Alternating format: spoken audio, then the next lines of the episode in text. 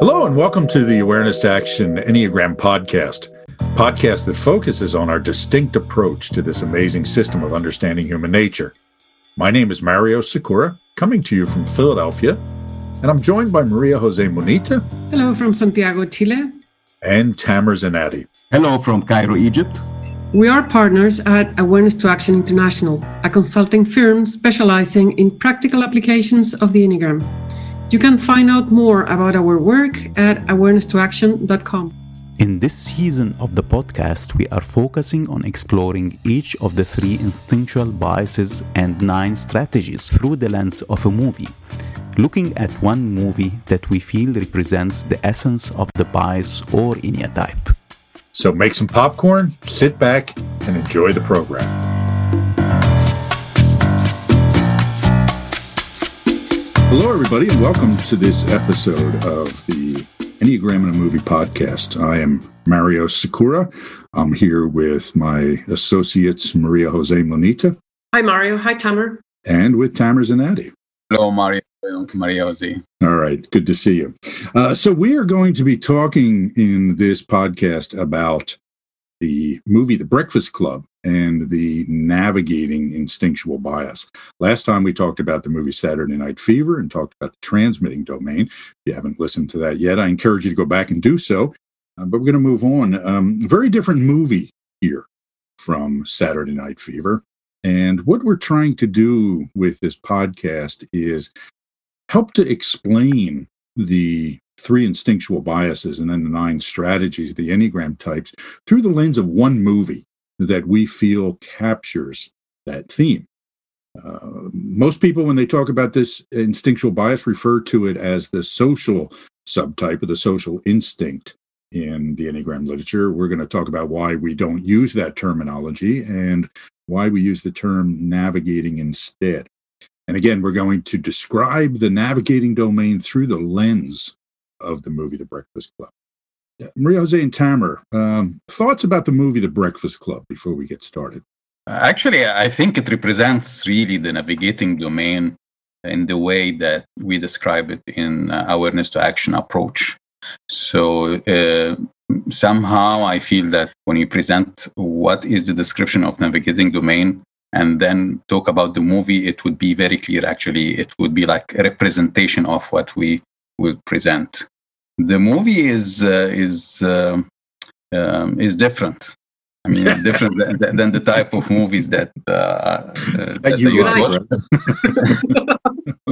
yeah, but but actually, I found that it's very insightful because it, it it's really about people and throughout the movie it's very interesting how you see the revealing of the information about the, the dynamics between the different characters so it's very interesting about you, Maria Jose? I have to say that I had never heard of the movie, and but I really liked it.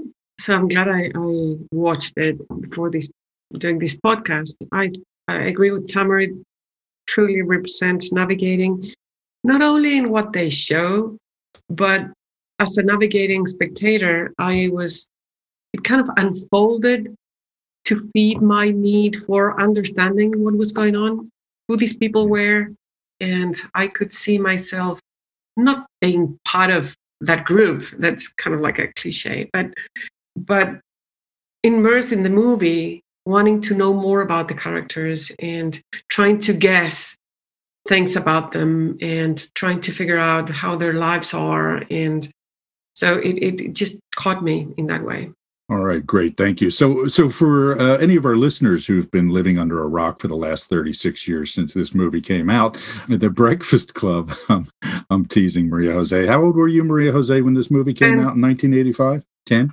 Okay, yeah. So, so, and and you live in Santiago, Chile, so it's not um, surprising that you may not have seen this movie. It's a very, I know you have movies in Santiago, Chile, and you can access this just like anybody else. My point is that it's a very, uh, it's a very U.S kind of movie and it's a very much a movie of its time i think one of the things for example that was very popular in movies of that era comedies was kind of the uh, the music video montage, right, where all of a sudden a song starts and people start dancing and that sort of thing, right? Uh, that happened, I think, four times in this movie. So it's very much a movie of its time, and it's not a movie that people in the U.S. don't do that. Uh, no, no, we don't. No, we, you know, and we don't ride horses and you know uh, wear you know cowboy six shooters and that sort of thing, right? So, um, uh, oh. yeah, I know. I, I, hate to bust the illusions of uh, life in the United States here, but this was a very influential movie at the time, right? So, 1985 was directed by and written and directed by John Hughes, who was a huge, huge filmmaker in the 80s. He uh, wrote many famous movies such as Home Alone and all the sequels. Directed uh, a lot of great comedies uh, during that era, and then sort of disappeared. You know, as time kind of came and went, but he was very influential during that period. The movie actually was selected for preservation in the United States National Film Registry by the Library of Congress um, as being culturally, historically, or aesthetically significant. Okay, so um, it's not just a quirky sort of thing. It is recognized as kind of an important film in the history, at least of the U.S., if not uh, the rest of the world. Tell you what, before we go further into the Breakfast Club, let's talk about the navigating domain. Okay, let's give our listeners kind of an understanding of what the navigating domain is. Then we'll loop back to the Breakfast Club and talk about why we feel the Breakfast Club fits that experience. Okay. The navigating domain is, like you said, usually referred to as the social subtype or the social instinct in uh, the Enneagram literature. But we feel that it ha- uh, the name social is actually a bit misleading because it implies that people are extroverted, that people of this instinctual bias are extroverted and like people, want to be around people, want to be at parties all the time. And that's simply not the case. Uh, what this is, is about understanding the group and where we fit into it. Okay, this is the key thing about the navigating domain. Who am I and who are these people and how does this group function? This is one of the fundamental needs that we have as a social species, meaning a species that lives with and depends on other people. And there are a number of subdomains that we talk about here. Uh, anything you guys would add in general about the navigating domain before I talk about the subdomains? As the word says, navigating, it, you, it's like wanting to understand the map of the group and see where each piece is and where you want to be and or how you want to move. And so, so that's very different to wanting to be part of a group as social would or might imply. It's you might even want to decide that you want to stay out of the group but you want to understand who's there and right. what that map is all about. The enneagram is a very deep system and uh, what happens when you get to literatures on the internet or you get uh, these promotional materials, you get only the, uh, the headers or the titles of the topics. And sometimes this is not enough to understand what things mean. I mean, what different things mean. And I think, Mario, this is why it's somehow specifically the navigating domain is not that well understood um, in the Enneagram system. And I hope that, I mean, we don't have much time that, but I hope that we can clarify some of the misunderstandings. So, one of the misunderstandings that I would like to highlight before we start that sometimes some of the uh, titles like group coherence, something like that. So, w- when you hear the title, that means that they want group coherence, but this is not really what it means. It's more that they want to understand they focus on uh, observing. Uh, they are the, it's important things for them, whether they want it or not. Yeah. So things like that. Right. I like to think that it, at at its most fundamental level, the navigating domain is about taking in information about the group and strategically revealing information about ourselves. That is something that we will certainly see in this movie. Okay. It's about, you know, who are these people? How do I figure it out as quickly as possible or as thoroughly as possible? And then what should I share about myself? We, when we talk about these instinctual biases, we typically break them down into three domains or three subdomains. So, with the navigating domain, we would break that into issues of trust and reciprocity, power and influence dynamics, and status and identity. Uh, each of those domains gets broken down a little bit further into a bit more detail. So if we take trust and reciprocity, meaning trying to figure out who I can trust, who I can trade with, who I can exchange with. If I do a favor for you, will you do a favor for me? Can I trust you to honor your word, to honor any contract we might make? So underneath that is uh, trade, right? Can I trade with you and trust you and that, that kind of deal? Group, group coherence to what Tamer talked about. And this can actually be tools in the navigating domain to hold people in line, right? And we start to see a lot of that in uh, in the in the Breakfast Club, right? We see a lot of you know whenever there's a conflict between people, somebody else sort of steps in and calmly tries to uh, bring everything back into order. Right. So there's this bringing together of the group. And then there's information exchange, right? What can you tell me? What can I understand? And this is the root of gossip, right? We see a lot of gossip in this movie, a lot of sharing of information about people. And, and it's not only, so it's gossip, but it's also, and we'll see that in the movie, how I understand that if, that if I share something, it will have an impact on the rest of the group, and the rest of the group might react in a particular way. So it's how much I reveal to trigger something in the group. The second category is power and influence dynamics, and we break that down into group politics uh, social intelligence, being un- able to understand and read people. And we talk about group politics, we're talking about understanding the group politics and working the system in a way, right? How do I get something done? Who do I talk to? Who has influence and can help me out here, right? Who manages the levers of power in, in a way, right? Is in there. And then finally, there's hierarchy management. Okay. Every group has a hierarchy. Again, this is something we certainly see in this movie the different cliques in the school, the different groups. And uh, so understanding how those hierarchies work is very much of concern to the navigating domain. Yeah, and all of that requires a lot of observation. It's all about, as you said, taking in information, but also under it's information about people, but also about the system and how it works and it takes time to figure that out. Something Tamer said uh, a couple of minutes ago uh, kind of uh, s- stuck in my head, and I, I, wanted to come back to about how the navigating domain can be easily misunderstood uh, in the Enneagram literature. One of the reasons is because it's hard to identify navigators by what they do because they really don't do anything right? When you know when it comes to the preservers and the transmitters, we can see their behaviors. Okay? They're sort of active behaviors. With the navigators, it's almost a lack of action that indicates what's happening. It's this observation rather than you know uh, doing stuff. And that's one of the things about this movie and i think one of the critiques that some people might have about it is nothing actually happens in the movie right? I mean they sit in a library all day and talk right? You know and at one point they sneak out to go get pot but um you know it's it's really just a movie about people talking. And you know and for navigators this is cool right? Uh, for preservers and transmitters it may not be quite so interesting so the third subdomain of the navigating domain is what we call status and identity. And that has to do with pecking order, right? Who's in charge, who's not. We see examples of this. For example, one of the great pieces of this is when Bender walks into the library and sees Brian sitting in a seat he wants and just kind of looks at him, and Brian gets up and moves, right? Because Brian and Bender immediately understand who's in charge here. Okay. There's issues about role clarity, meaning what am I responsible for? What am I going to do? What are you going to do? And then there's reputation management, which is all about understanding how other people perceive us and how we can manage that perception, right? How we can make them think well of us and try to avoid having them think poorly of us.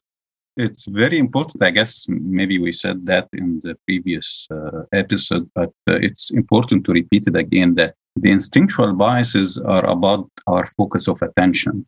So what what comes as priority uh, when we notice things or we get uh, uh, when we put the importance on things? This is more important than that, and that does not mean necessarily that we are skilled in this area. We can be skilled or we can lack skills, but still it takes uh, it takes a part of our uh, thinking and it affects our behaviors So it can, I mean, if your skills, I mean, a, a navigator, a skillful navigator would notice things and act properly. Non-skillful navigator would notice things but act non-properly or not uh, successfully. So it's very important to to notice this part, I guess. Okay, Maria Jose, anything you would add about the navigating domain before we start talking about the Breakfast Club? So for me as a navigator, it was interesting. I'm not sure how preservers and transmitters react to the movie. And I guess we can guess here with Tamer being a transmitter, but uh, not sure about preservers. I mean, I, I can give you my reaction if you want. go, go ahead, Tamer. Go ahead. My, my, my first reaction was that it's uh, it's uh, boring. That was my first reaction. But I mean, since I'm taking it seriously because of uh, this uh, this episode, so I had to really uh, get it done the end. I mean, by by midway, actually, I started to get interested because I started to get insights. There's a dimension of curiosity where you see that the character's identity is revealing bit by bit. This is this is a kind of uh, suspense in really wanting to know who they are as as per the the whole movie theme. So this is this is my reaction to the movie, Maria Jose. Yeah, and I, I, think I think that's pretty consistent. We have some sense of what people thought of the movie in general, right? If you look at the uh, Rotten Tomatoes um, aggregation of critical evaluation, it gives it an 89% score, meaning 89% of all the reviews aggregated were positive about the movie. The audience score, meaning people who saw the movie and liked it or didn't like it, is at 92%, which is pretty high. So it was a pretty popular movie. A couple of other interesting things about it. It was made on a shoestring budget. It's a million dollars, which even though that's 1985 dollars, uh, it's still not that much money for a Hollywood movie. And its initial run in the theaters made $50 million, uh, which is a pretty good return on investment for that million dollars. Now, so in case you haven't seen it, The Breakfast Club is about five kids in a Chicago area high school who are, for various reasons, serving detention on a Saturday in the school library of Shermer High School. The description description of it on IMDb says that uh, beyond being in the same class at Shermer High School in Shermer, Illinois, Claire Standish, Andrew Clark, John Bender, Brian Johnson, Allison Reynolds have little in common, and with the exception of Claire and Andrew, do not associate with each other in school. In the simplest and in their own terms, Claire is a princess, Andrew is an athlete, John is a criminal, Brian is a brain, and Allison is a basket case. So they're setting up these sort of stereotype characters in the movie. And they're very clear stereotypes. But one of the interesting things is that we start to see that the stereotypes are only that. And as they reveal themselves, they start to see how they have much more in common than they would have thought otherwise. But one other thing that they do have in common is a nine hour detention in the school library together on Saturday, March 24th, 1984. This was something that was interesting to me. In the beginning of the movie, they actually established the exact time, date, and location of where it was happening right? Uh, which is a very navigating thing to do. Where is this, right? It's uh, uh, Shermer, uh, it's uh, you know Shermer High School. Then um, the, the, exact morning, they even give the zip code of the town. Um, is this a real uh, location? Uh, mean, so yes, it was. So it, it is a real location. In fact, it was filmed in a high school that had just been closed, and they were going to uh, demolish it. Just a tidbit of movie history: uh, John Hughes, the writer and director, uh, right after filming The Breakfast Club, filmed the movie Ferris Bueller's Day Off using the same high school and the same crew, even though a different cast of uh, characters in the movie. Although Emilio Estevez's brother, Charlie Sheen, also appears in Ferris Bueller's Day Off. So a little bit of trivia there. Now, they are under the guidance of Mr. Principal Vernon, uh, Richard Vernon, or Dick, as John Bender calls him on occasion, uh, who is supervising from his office across the hall. They're required to write an essay titled, Who Do You Think You Are? It's supposed to be at least a thousand words. Uh, at the beginning of those nine hours, if they intended, if they indeed planned on writing that essay, they probably would have write something close to what the world sees them right as their stereotypes, but according to the description, um, they find and uh, uncover commonalities about themselves and a perspective on the world that they all share. I talked about the uh, Rotten Tomatoes um, uh, scores, but uh, there are some some interesting reviews that I found online, some positive, some negative. Uh, one of the negative ones was taking place almost entirely in one room. The Breakfast Club is the kind of movie and the kind of play that's hardly seen anymore, and good riddance. Okay. A more positive review is Hughes understands adolescents as well as anyone who has ever made movies about them, and he has a fluent way with young actors. In this picture, his dramatic ideas may be cheesy, but Hughes still manages to create some excitement and laughs. Cast. What was interesting to me about the opening credits is that they were done in alphabetical order for the characters, right? It was not, there were no big stars at the time. These people went on to become pretty big stars. Uh, at that time, they were a group that came to be known as the Brat Pack a takeoff of uh, Sinatra's Rat Pack. And again, in the 80s, early 90s, these were these actors were very big for a short time. So Emilio Estevez, uh, Molly Ringwald, Judd Nelson, Anthony Michael Hall, and Ally Sheedy are the five main characters. And Paul Gleason plays uh, Richard Vernon, the principal. John Kapelos plays Carl, the janitor. Awareness to Action offers a unique approach to applying the Enneagram professionally with leaders and organizations, as well as for personal development.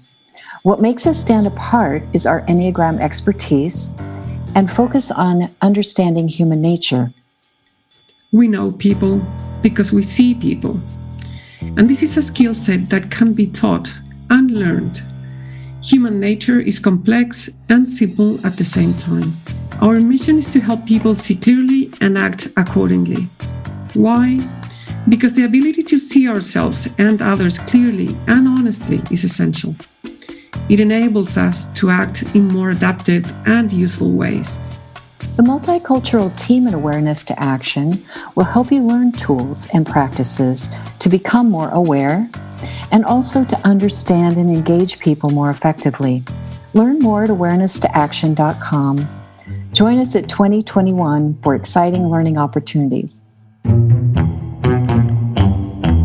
Okay, a couple of uh, points we'll make out. Again, this movie was made in 1985, so there are some politically incorrect pieces of dialogue, you know, a bit of sexual harassment that doesn't play well in this era, some uncomfortable scenes. There's also some phrases and terminology that I don't ever remember really understanding. Some of the things that kids say, you know, slang, uh, I think they just kind of made up for the movie, uh, which feels a little bit dated. I'll also say that the movie's a little bit uneven, right? Some of the parts work really well, I think, and uh, some of the parts are a bit hokey and corny and far fetched. But for me, overall, it's it's a pretty it's a fun movie to watch.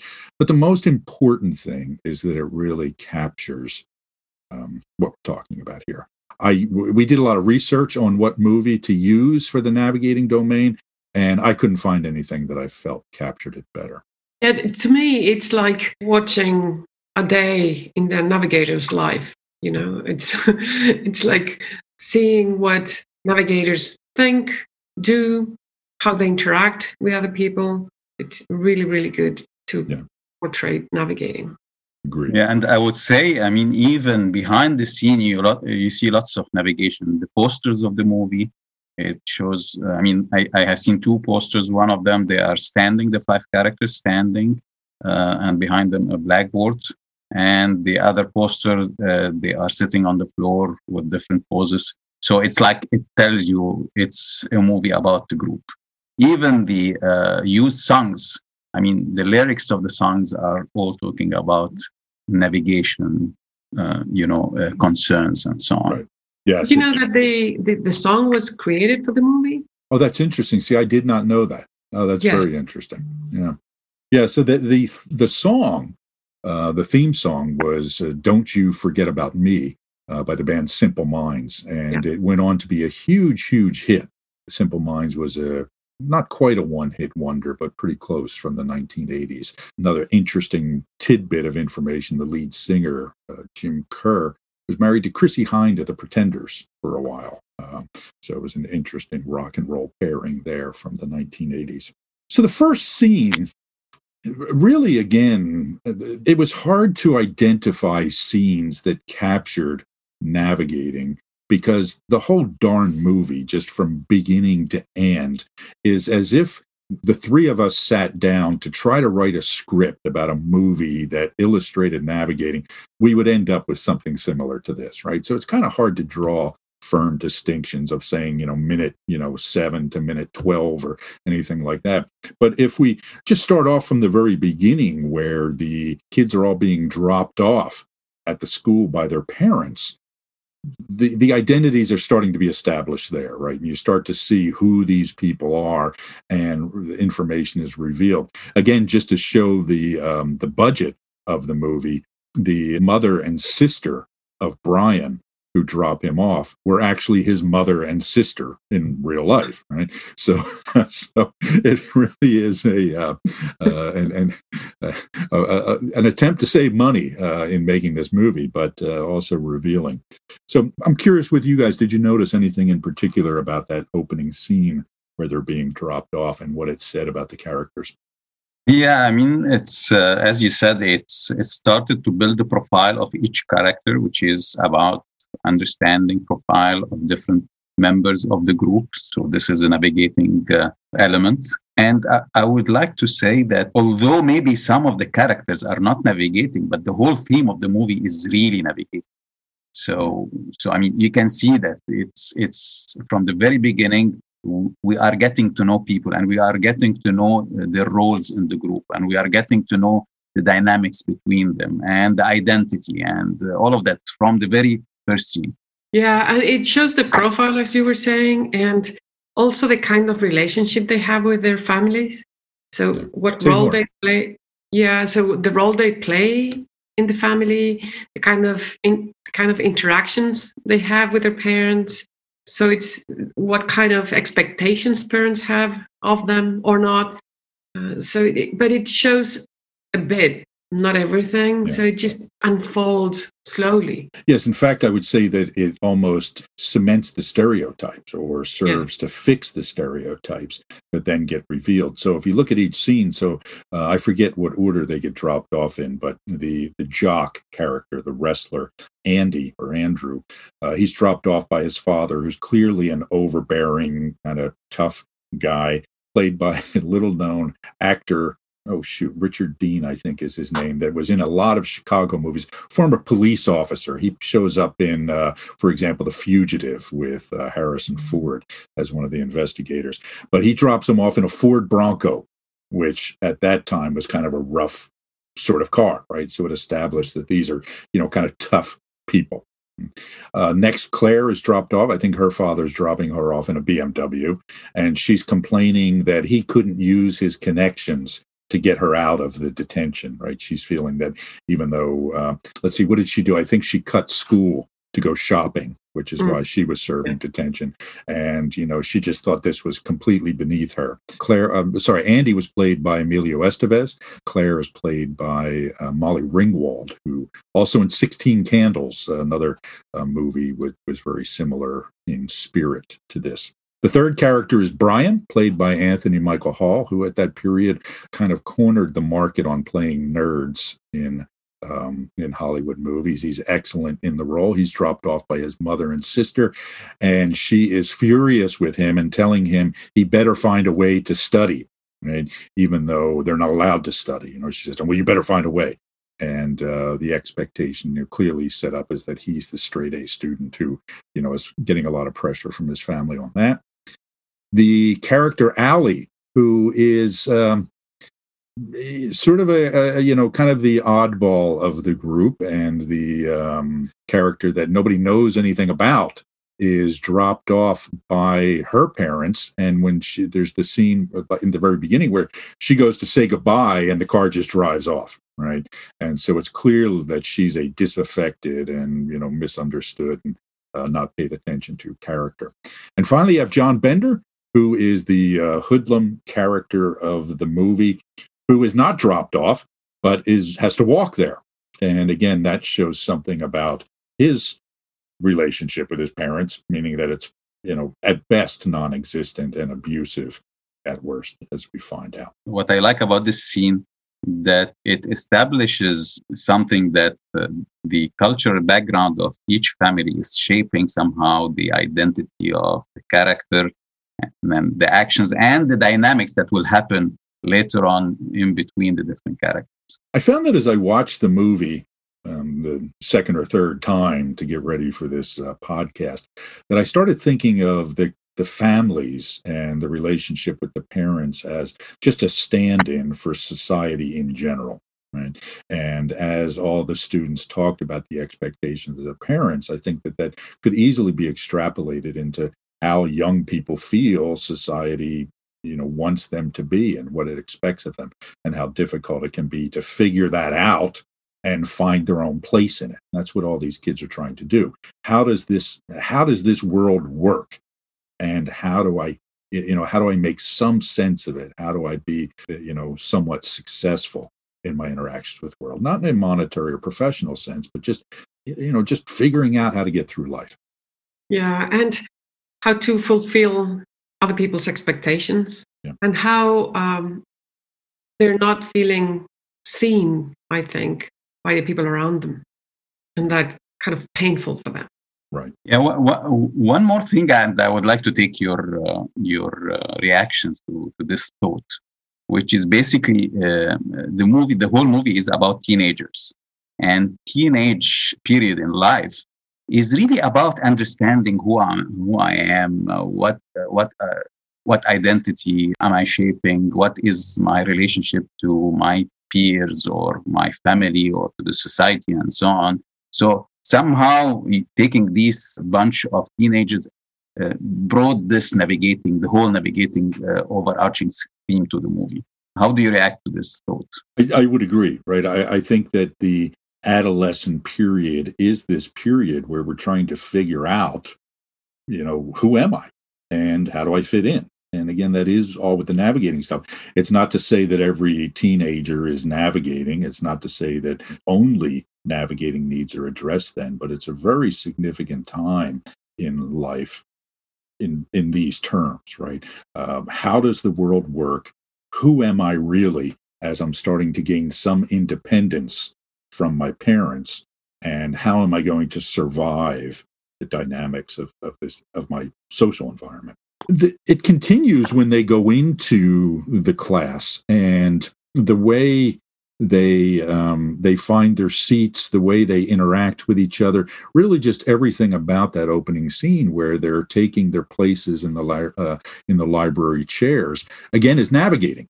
Right, it's all about who sits where, it's all about establishing relationships where they exist and where they don't, right? So, for example, Andy and Claire, who are the two popular kids, sit together in the front of the room. They kind of smell each other.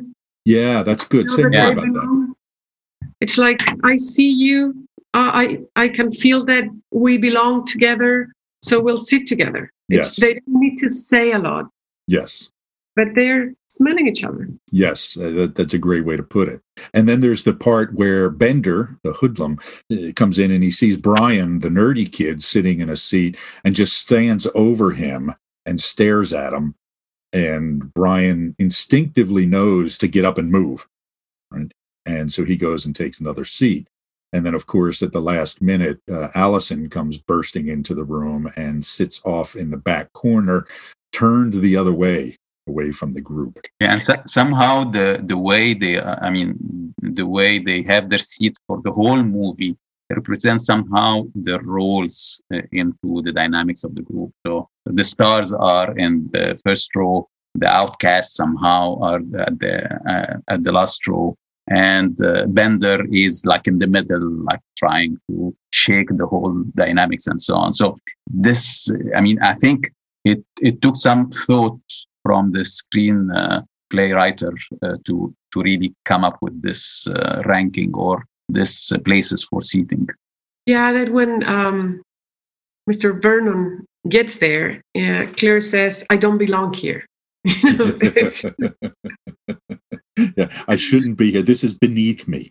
Yeah, I, I, look around and it's like yeah, I'm not part of this group. Right. So, so this is interesting. So, when we pick these movies, our uh, our goal was to establish the theme rather than focus on particular characters. Okay. So, uh, as we said before, not every character is going to be of the uh, instinctual bias or the Enneagram type that we identify. But let's take a minute and talk about how we see each of these characters, right? Whether we think that they are navigating or not, and if we have any uh, speculation on what their Enneagram types might be. Um, I, I, I have my opinions, but I'll let you guys share first. So, so first of all, what thought? Do, uh, how many of these folks do you think are navigators? I think more than half. More than half. okay. right. So three of the five, right? At least three uh, of the yeah, five. something like that. Yeah. Okay. I would say three out of the five. Okay. So which ones do you think, Tamer, are not navigating? I would say Bender, and I'm not sure if uh, Andy would be uh, uh, uh yeah, maybe probably not in a yeah, the wrestler. All right. Maria Jose, how about you? What do you think? I think that Andrew is navigating. I think that Claire is navigating. I would question Missy. Missy, uh, uh, Allison, Allie. Allie, yeah. yeah. The principal calls her Missy, but that's just because he doesn't yeah. know her name. oh, okay, that's why. well, they all sh- they I think they all show a lot of navigating. Even Bender, I think, because it's he's an eight, probably it's, it's more that strength that could be seen as transmitting. But there's something in Bender that it's more strategic, more like he's kind of waiting what to do next and then he does it. But yeah, I could buy that he's navigating as well. Yeah. Yeah, so I think everybody in the movie is navigating except for Mr. Vernon, who's probably a transmitter so uh, and and i think too i'm, I'm going to speculate on the enneagram types here so i think that andy is probably a navigating nine uh, one of the things we find out about him is that he does what people tell him to do right he doesn't assert himself he kind of behaves in a way to please other people uh, which is his sort of critical problem i do think claire is uh, navigating as well probably a three yeah, I think that's I, I think that's a pre- pretty good case could be made for that. Uh, Brian, I think navigating, I think he's probably a six. It would be easy to jump to the conclusion that he's a five because he's a nerd and he's you know a, a brainy kid, but um, very much a six-ish sort of energy to me and a lot of anxiety and so forth. I think Allison is a navigating four, clearly a, a uh, quirky character and playing into that whole uh, stereotype. And I do think that uh, Bender is a navigating eight. Even though there's a lot that looks transmitting there, I think that's uh, having a little experience with navigating eights. Um, you know, I can tell you that that's pretty much what they looked like around that age more about that. Say more about that. Yeah. Well, I, would say that in high school I was probably more uh, more Brian than I was Bender, but uh, uh, not, uh, um, I'm exaggerating there. But I think uh, shortly thereafter there was a lot in Bender that I could relate to, and particularly around this. Um, this need to establish dominance everywhere he went, right? I mean, very much an eightish sort of characteristic. But to your point, Maria Jose, there's a even though you know he was dramatic in his appearance and all that sort of stuff, you know the the clothes that he wears, the overcoat, the denim jacket, all that sort of stuff. That was very much a look back then, right? And um, so it was more of a kind of fitting in and establishing my identity than it was peacocking that we might see. Right? It wasn't so for, flashy or right. Uh, bright or yeah Yes, and he was a listener. He he he's you know he was he was an insightful guy for being as much of a jerk as he was. He was very insightful about people. And there's this great scene where he, he looks at the Ally Sheedy character, the the four character, and he just kind of looks at her and he says, "I've seen you around, you know." Right, and it's just this idea that he's watching you know he's seen things and uh, all throughout the movie bender is establishing you know he's kind of driving the action in the movie. He is um, pushing the plot forward so to speak and it's all through his manipulation of people and he's having fun. That's the thing. Even when mm-hmm. even when carl the janitor smacks him down right he kind of grins right? And he says, "Ah, we're the opponent." You know, I like it. So he's he's he's enjoying, and he enjoys when he sees people push back against him and fight back. So so I would lean more toward the navigating eight than the transmitting eight for that character. The the whole theme of the movie has been stated in the uh, title of the uh, essay that the principal is giving them, which is basically describing who you think you are at the opening scene. Yes, excellent point. So the opening scene starts out with the reading of the result of that essay, and that's how the movie ends as well. But that is the theme of the movie. Who do you think you are? Is the, the assignment they get for detention. Are you interested in learning more about our approach to the Enneagram? Go to awareness2action.com and check out our certification program.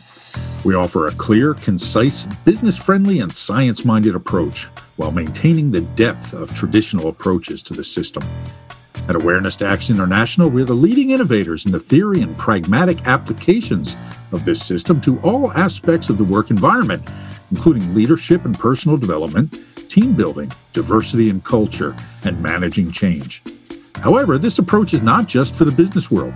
A lot of people who attend our trainings do so for their own self development or spiritual growth. Our certification program is one of only a handful of curricula accredited as a school by the International Enneagram Association. It is currently being conducted virtually and combines live sessions with asynchronous learning. Again, find out more at awareness2action.com.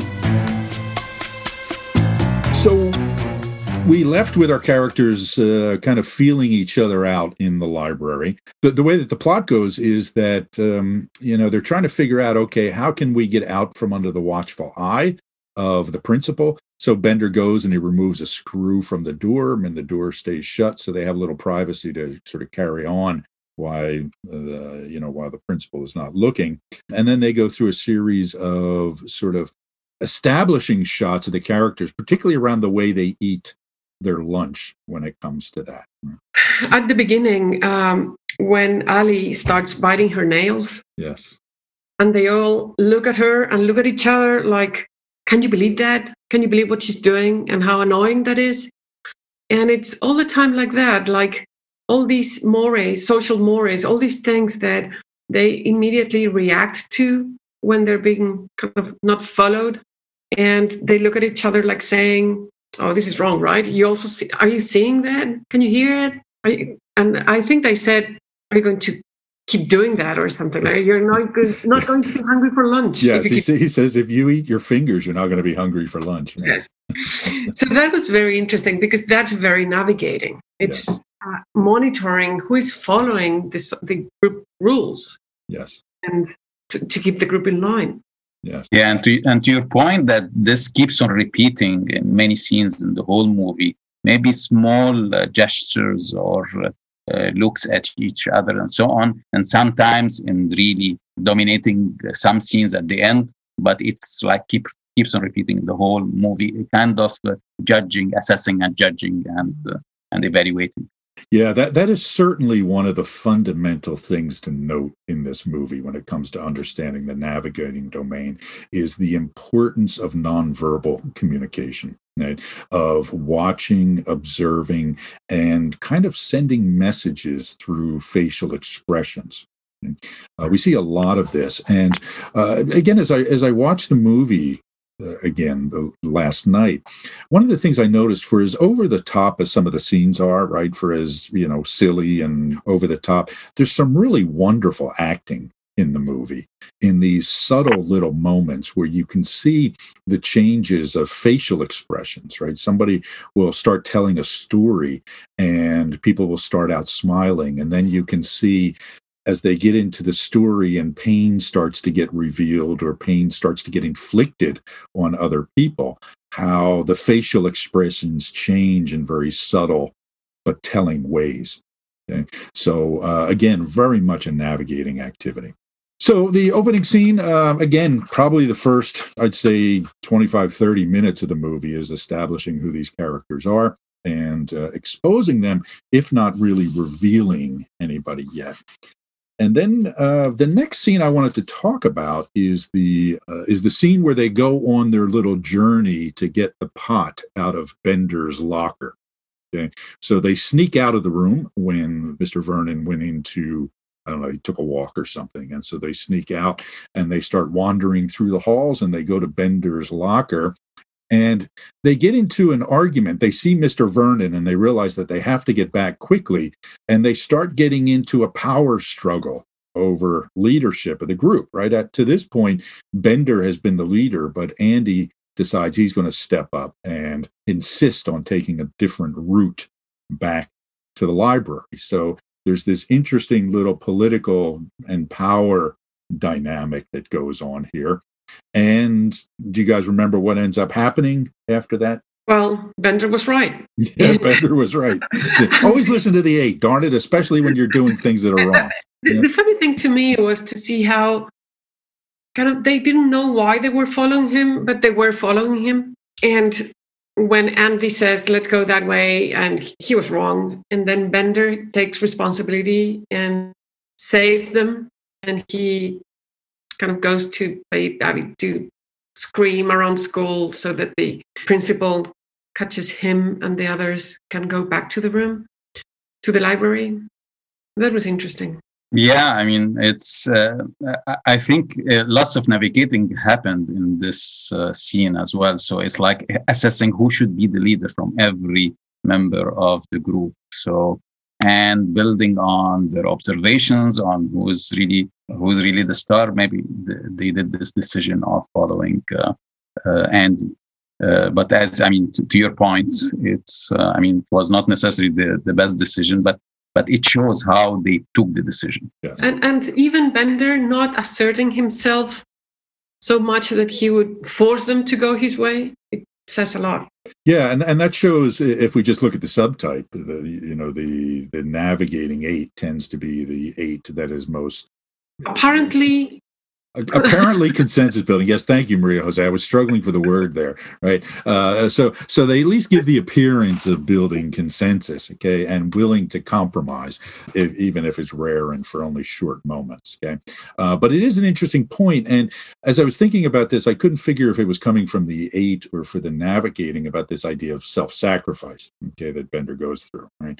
But it is it is an interesting dynamic. Yeah but but I think it has to do with reciprocity as well, because mm-hmm. when he took the thing out of the door and he left that small room that he was left in, they saved him, they protected him, mm-hmm. they hid him from that's, the principal. Yes, that's a really great point that um, I'm glad you brought up because this is what happens when you know when Bender does take the screw out of the door. They're all really upset, right? You're going to get us into trouble, all that sort of thing. But when the principal comes in and starts yelling at him, they side with him. So they're establishing their tribe. And even though I don't know you people and I probably don't like you people, we're in this together. Yes. Which is something we see in the navigating domain. So they become their own little tribe. And we see a great example of that sort of tribalism that we see in the navigating domain. A really good observation.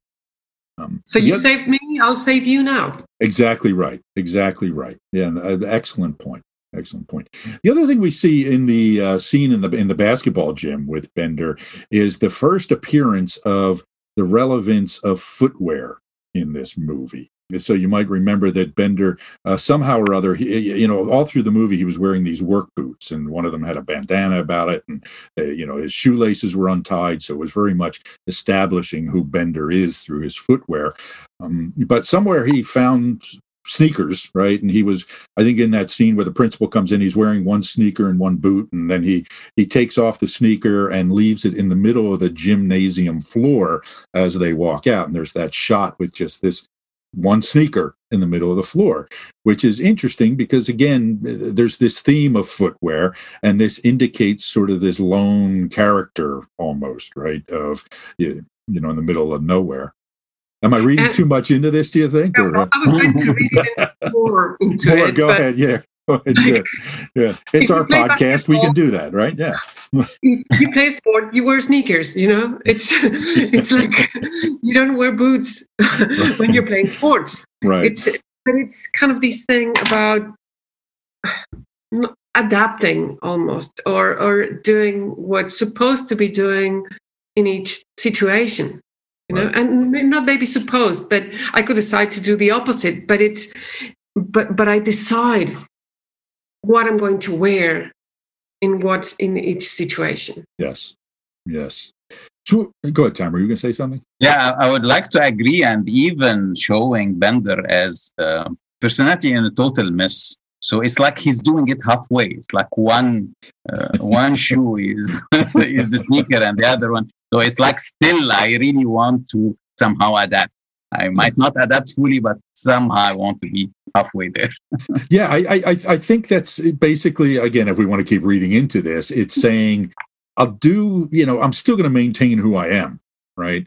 Even though if I have to conform in some way, right? So I'll wear one of these sneakers, but I'm not going to wear two of them. Uh, you know, I still get to say who I am in, the, in this sort of way. So the reason we talk about footwear is because one of the things we notice, particularly in the, the requisite music video sh- uh, scenes, is the director would zoom in on people's footwear. And we talked about Bender's boots already. Claire, the princess, was wearing, you know, very stylish leather boots, right, for the time. Andy was wearing kind of the classic plain white, nondescript jock sneakers for the era, probably New Balance or something, which are now referred to as dad sneakers. Okay, so, and as somebody who kind of came of age around that time, you know, yeah, I, I went through my New Balance uh, period as well. Uh, uh, what's his name? Brian is wearing blue and yellow Nikes that clearly were not picked because they matched the rest of his clothing, right? They could, you know, they're just something that probably his parents paid, you know, bought for him to wear. And I don't know if you noticed it, but there's a scene where uh, Brian um, gets knocked over and you can see his socks and his socks don't match right i think mm-hmm. one's yellow and one's red in the stripe so again sends a message about brian and who he is and how out of touch he is with his physicality and then finally, you have Allie, the uh, what I think is the navigating four, who's wearing the uh, kind of standard beaten down old Chuck Taylor shoes, uh, which establish who she is. But this again, this comes through a number of times in in the film. Oh, there's also a couple of comments about shoes. At one point, Brian is talking about how uh, his mother doesn't like him wearing other people's shoes, uh, which comes up sort of out of nowhere. And then there's another scene where he asks Ally Sheedy if she's going to be a bag lady who stands around talking at walls and wearing men's shoes. Again, shoes and identity are a big part of this, kind of like Miller's Crossing and hats for you movie nerds out there. Maybe someday we'll find an excuse to talk about Miller's Crossing. Yeah, and talking about Ali, because we haven't said much about her, but she the fact that she's a consult, compulsive liar, you know, it's a bit about kind of what do I want to say about myself uh, to other people yeah. and how I will adapt the story depending on who I am with. I'm not saying that navigators are liars, but they do not say all the truth. They say the part that you think fit best. Yeah, like I said in the beginning, it's about the strategic unveiling of information, right, or uncovering of information. Uh, which leads us into the the third scene, which is kind of the uh, final set piece, and they're all sitting around. They've been smoking pot, and they're starting to talk about what they did to end up in this situation uh, of being in detention. And they all start to tell their stories. And it starts off with Allie lying about being a nymphomaniac. And they start to sort of gang up on Claire about whether she's a virgin or not. Andy reveals that the reason he is in detention is because he was picking on a weaker kid and taped his butt together with athletic tape. And there's there's a really touching exchange there between Andy and Brian when Andy asked Brian if he knows the kid. And you could see that Brian is imagining himself in that kid's place, right? Because he's one of the nerds that gets picked on by the jocks like him. And you can see this tension establishing. And this is one of the things that happens in this scene while they're revealing themselves, they see these tensions and hostilities and the anger and resentment about things that they had said earlier in the movie starts to come out, right? So there's this big sort of messy conversation that happens. Yeah, and, and, and I think that it starts with more generic questions to kind of fill the water. Like, what would you do with a million dollars? Yes. to get to know people to and i think that when andy reveals why he's there it is just to force or to make other people comfortable revealing why they're there Mm. Because it's like it was getting too tense. I said you know what? This is why i'm here. Yeah. knowing that it will invite other people to share as well i think. That's how i saw it. And in fact i just when looking at that scene i realized that i do that all the time Mhm. without being aware of it or that that's the intention but i do it all the time. It's like i know that i will make people feel more comfortable if i share something about myself will lead to them share what they're struggling with Yeah, I, I think the script is uh, very well written. I mean, it makes it makes it feel, I mean, uh, realistic somehow.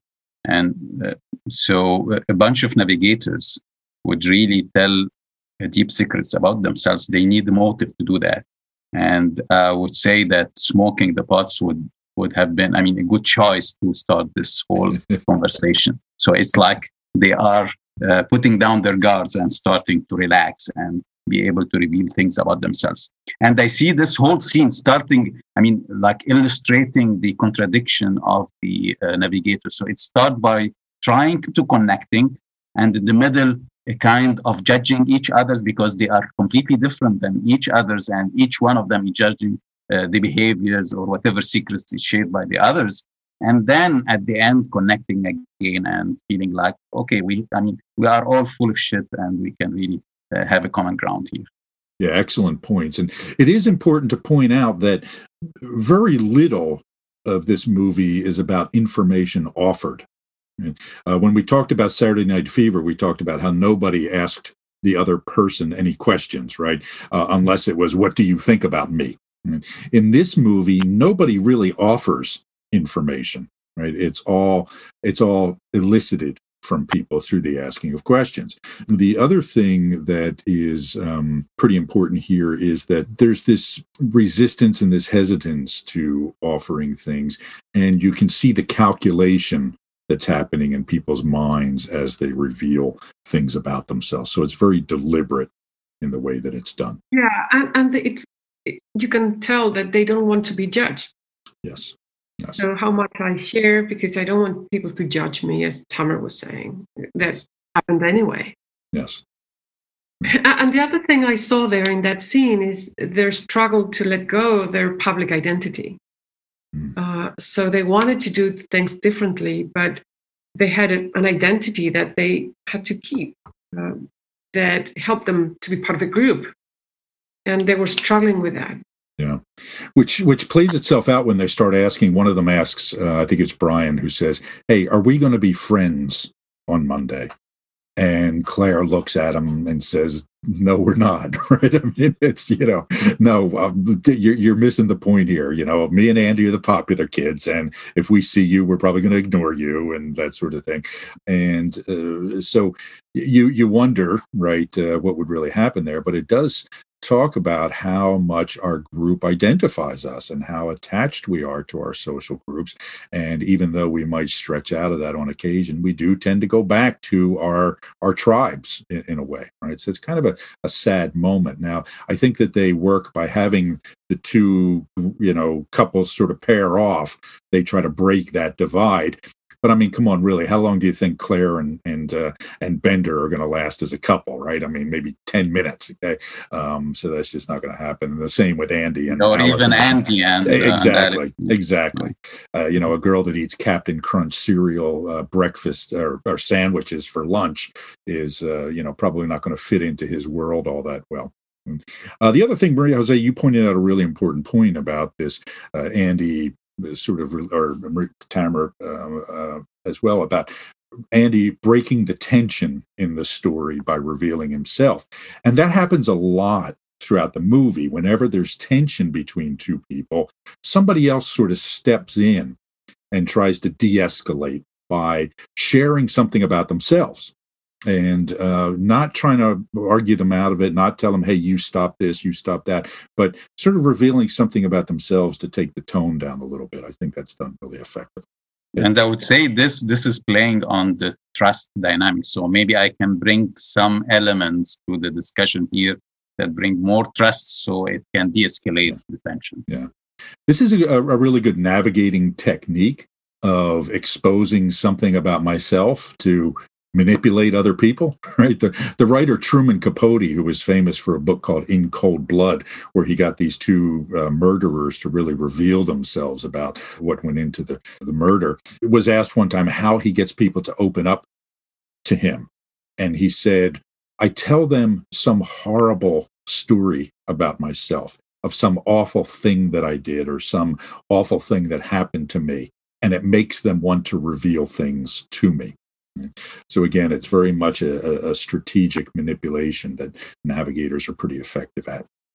Yeah, another dynamics uh, happened in this scene where they started to uh, talk about their parents and how uh, by the relationship between them and their parents, and they started by how different they are from their parents, and then after uh, some discussions, they found out that they are almost like their parents. So it's it's all of kind of to comparing between me and my parent and know like we are it's, it's understanding the similarities the identities the dynamics. Right. Yeah excellent point. It is all about this um, separation. I am not like you. I find my own identity by showing how I am not like you. And as I was watching that scene, I was just kind of chuckling and saying, "Yeah, good luck with that, kids." Right, uh, right. Uh, and and again, uh, you know, if we go back to my idea of the parents being a stand-in for society, there's this idea of I'm not going to be the nine to five kind of guy. I'm going to be different. I'm going to, you know, live my life a different way. Uh, not that many of us end up doing that. So we've covered a lot of ground here. The one thing that we haven't really talked about yet, I guess the, maybe the final thing that uh, we'll talk about for this podcast is the role of uh, Carl, the janitor. Are you interested in learning more about our approach to the Enneagram? Go to awareness2action.com and check out our certification program. We offer a clear, concise, business friendly, and science minded approach while maintaining the depth of traditional approaches to the system. At Awareness to Action International, we're the leading innovators in the theory and pragmatic applications of this system to all aspects of the work environment, including leadership and personal development, team building, diversity and culture, and managing change. However, this approach is not just for the business world. A lot of people who attend our trainings do so for their own self development or spiritual growth. Our certification program is one of only a handful of curricula accredited as a school by the International Enneagram Association. Is currently being conducted virtually and combines live sessions with asynchronous learning. Again, find out more at awareness2action.com. Okay, so in uh, the first part of the movie, maybe in the first 45 minutes or so, uh, they're sitting in the library, and in walks a janitor named Carl, who was a graduate of the same high school some years earlier. In fact, in the opening scenes, a real subtle thing that most people will probably miss is that he is identified as the person of the year during his uh, senior year at that high school.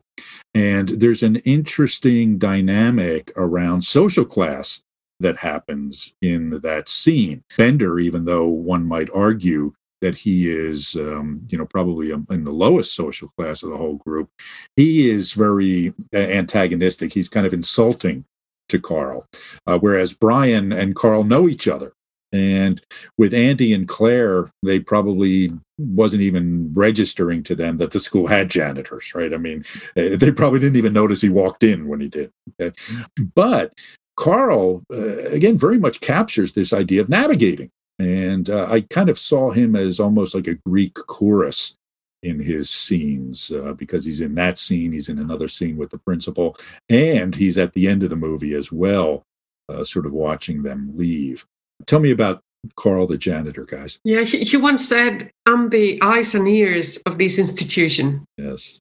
Yes. I'm watching. I'm watching. I'm watching. I look through your lockers, right? Yes. I look through your lockers. I know what's going on. I know everything about you. Yes. And, and I think there's something about navigating in terms of looking at people and connecting the dots. So I see them here, I see them there, I see their files. I know who they are. Yes. And uh, creating a story around the people. and and he does that. And uh, building on this idea, Maria Z, I felt like his character is helping the uh, uh, the viewers. I mean, uh, helping me when I when while I'm watching the movie to do the navigating on my behalf. So if I'm not a navigator, he would who he would explain what's going on in certain uh, scenes uh, throughout the movie. I, am going to expand on my uh, claim that he's sort of like a Greek chorus and actually compare him to Virgil in the Divine Comedy. He's sort of the guide to the underworld, right? Of, you know, here's how this works. And uh, even the uh, part where he kind of smacks down Bender at, at the end of that first scene, and there's this kind of nice scene where Bender actually smiles at him. He's he's acknowledged a worthy opponent and uh, is showing respect for him. Then there's the next scene with Carl and Principal Vernon, where Carl finds him snooping through private files, uh, which he shouldn't be in a file room, and they start to have a conversation. So, and they start to have a conversation about life. And uh, you guys have any comments on that conversation? Yeah it's it's comparison between i mean it's the conversation is comparison between two lives uh, while uh, carl is keep on bringing uh, wisdom to uh, to his position in that direction and it shows that carl is really ha- uh, having wealth of information that he can use to take position good positions in any conversation yes. and what, what i what i like about this uh, really i mean from from the other side from the principal the the two sentences that he said uh, when he said these kids will take care of me in the future. And this is what is scaring me. This is one this sentence is he said. yeah. i wrote down this. I guess carl is the one who said we are all pretty bizarre. Because when when the principal said this is bizarre he said, he said we are all pretty bizarre. It's like telling him i have lots of i, I know lots of secrets that i know that we are all bizarre yeah, Carl. Uh, Carl sets perspective in that conversation, right? He uh, he also uses that information strategically, and he extorts fifty dollars out of Principal Vernon. So, in order not to tell that he caught him snooping through the files, Carl is kind of the, I'd say, the moral center of the movie, right? I mean, he has perspective and uh, on on life that the other characters don't have. Go ahead, Maria. It's interesting that he knows what those files are. You know, right. I, mean, yeah, I think Carl spent some time with those files as well, probably. Yeah. just be cleaning, and he knows what's in that particular kind of place. So that's interesting that he just knows things yeah. and uses that information. And it was also curious to me that he's been watching uh, Vernon as well you know the principal and he says you started like this and you stayed doing this because of that so he kind of understands his trajectory. A couple of things we haven't talked about is the relationship between the navigating domain and the two other domains, the transmitting and preserving domain. What we find when we work with people is that there's a pattern of expression in these domains that's pretty consistent the navigating domain for navigators is what we call the zone of enthusiasm, right? It's what people get excited about and what they pay attention to. The transmitting domain is what we refer to as the zone of inner conflict. And the preserving domain is the zone of indifference, right? They just don't pay a lot of attention to it. The only scene that has anything to do with the preserving domain is the lunch scene right? But even that is used to establish the characters, right? It has nothing to do with preservation or health or nutrition or anything like that. It's just an excuse to reveal who these people are a little bit more. The transmitting domain is a zone of zone of inner conflict. It's it's like for navigators, there's a, this little transmitter that wants to come out, but only with the pod it came out you know? So they, they just let themselves lose only when when they smoke after the smoke. After i mean otherwise they would just uh, more restrained. And with the preserving uh, we could also say that writing the essay the kind of thousand word essay was more of a preserving thing like like more detailed. And they all said why don't you do it brian? For all of us. Yeah Tamer, is there anything you would say about that part? Yeah, I mean, I mean, the whole movie, I mean, can show that it's a contrast of preserving. So it's, I mean, no structure in the uh, in the process, no planning whatsoever. I mean, things that just leads to each other's, and uh, yeah, I mean, it it's it shows that this is not an area of interest of of the whole group. Yeah, agreed. Even when they um, uh, when they have to go to the bathroom, it's really just an excuse to get up and move around, right? You can tell uh, going to the bathroom is besides the point. It's just another navigating activity for them to take. And I agree with you, Maria Jose, about the transmitting piece of it. It's uh, when Andy does his kind of whatever that is, right? That he does after he gets high. It, it, it, reminded me of you know some sort of bird ruffling their feathers by doing this sort of you know ritual dance of you know uh, showing off, which is kind of a transmitting activity. All right, good. Yeah, even when when they are uh, sh- uh, sharing their secrets, you, you don't find any. I mean, you don't find lots of transmitting in the secrets that they are right. sharing. Right. yeah. yeah. Nobody's bragging about anything, right? Nobody's showing off yeah. in, in that scene. Yeah, even when Andy's dancing, he's not paying attention to what people how people react to it. He's just doing right. it. Right. Yeah, it's this expression of energy that that that comes out. Sure. So we've we've covered the Breakfast Club. Our podcast is almost as long as the movie itself, but this has been fun. So thanks to the two of you for your in- insight. Uh, if you haven't seen the movie, The Breakfast Club, at this point, I encourage you to watch it. It's a good movie. And again, if you really want to understand the navigating domain in a fundamental, visceral way, you won't find a better illustration of it. I find that this is probably of the three instinctual domains, the one that's least understood in the uh, Enneagram literature. And I think a big part of that is that most of the people who've written books about this are not navigators, so they don't quite get it from the inside. Right? So watch The Breakfast Club and um, join us next time when we talk about the preserving domain. And we're going to talk about the movie Castaway with Tom Hanks. Thanks for being here, guys. See you. Bye bye. Thank you. You've been listening to the Awareness to Action Enneagram podcast. Thanks for listening, and we hope you'll join us for the next episode. In the meantime, if you've enjoyed the podcast, we ask you to go to wherever you get your podcasts and give us a review. Visit us at awareness2action.com and follow Awareness to Action on social media.